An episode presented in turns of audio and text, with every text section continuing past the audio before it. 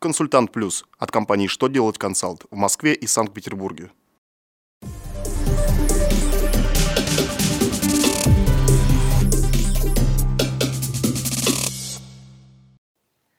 Добрый день! Для вас работает служба информации телеканала «Что делать ТВ». В студии Александр Трифонов и в этом выпуске вы узнаете. Нужно ли подтверждать право на льготы при выплатах иностранцам? Можно ли избежать штрафа за несвоевременно уплаченный НДФЛ? Как рассчитать стаж в целях пособий по ВНИМ?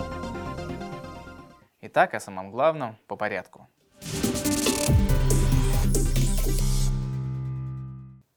Федеральная налоговая служба сообщила, что во время камеральной проверки инспекторы вправе затребовать документы, подтверждающие право на льготу при выплатах иностранцам.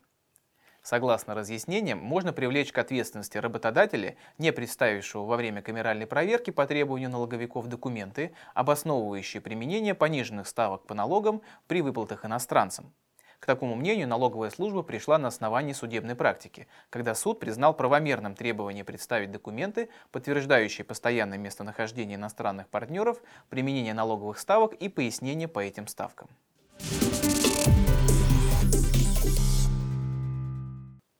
Если налоговый агент сам обнаружил, что не перечислил вовремя удержанный НДФЛ, а затем уплатил налог и пени, то его не должны оштрафовать.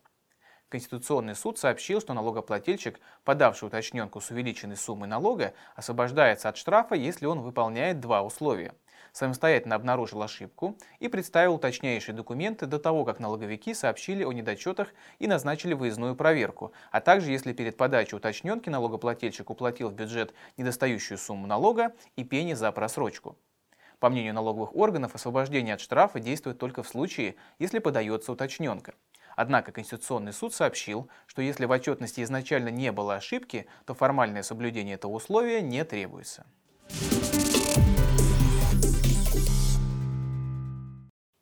Фонд социального страхования разъяснил, как рассчитать стаж для больничных пособий, если сотрудник работал у разных работодателей неполные периоды.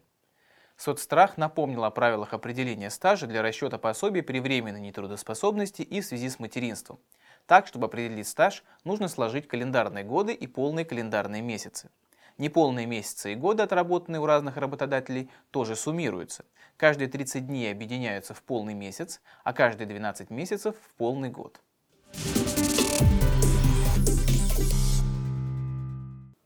На этом у меня вся информация. Я благодарю вас за внимание и до новых встреч.